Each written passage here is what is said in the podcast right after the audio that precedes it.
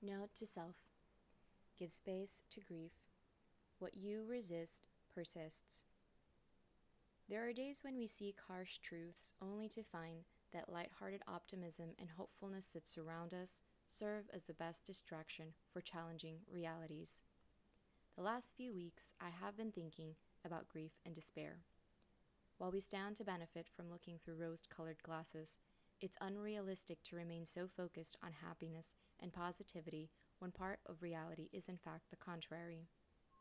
We all experience sadness and loss, and this week I want to highlight the relevance and the importance of giving space to those moments in life where we need to allow ourselves to feel sadness and sorrow. Grief is present with us on a daily basis, and we need to find healthy ways to experience them. We need to create sacred spaces to allow ourselves to fully feel these kinds of losses in our life.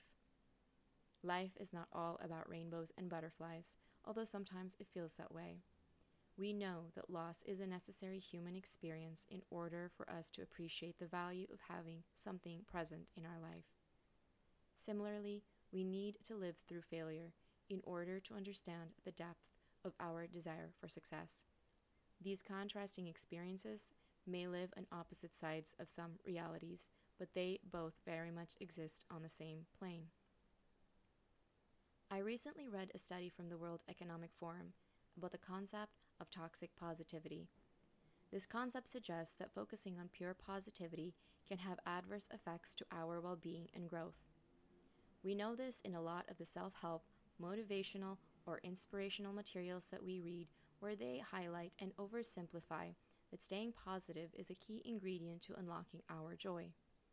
The research talks about the toxicity of simply just focusing on blind optimism or good vibes only approach to living.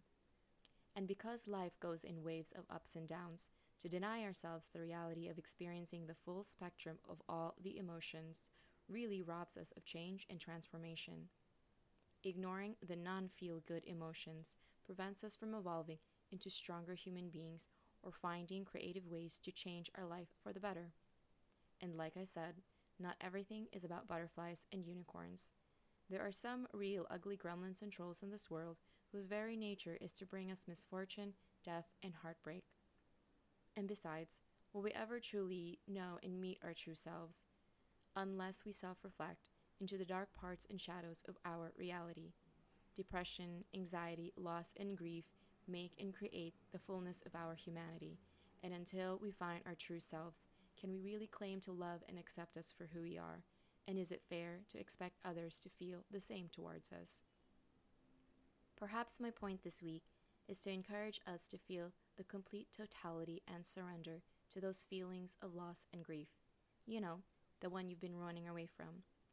Give yourself the space and the permission to feel all that you have lost, because anything you fail to release will remain to consume you, and if it consumes you, it destroys you.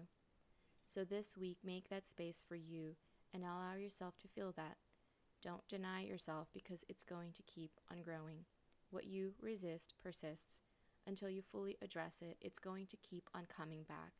It's like the weed that you simply cut from the surface, but you leave the roots to allow it to grow back into its full glory. Give all your experiences the equal attention and respect they deserve, and then release them.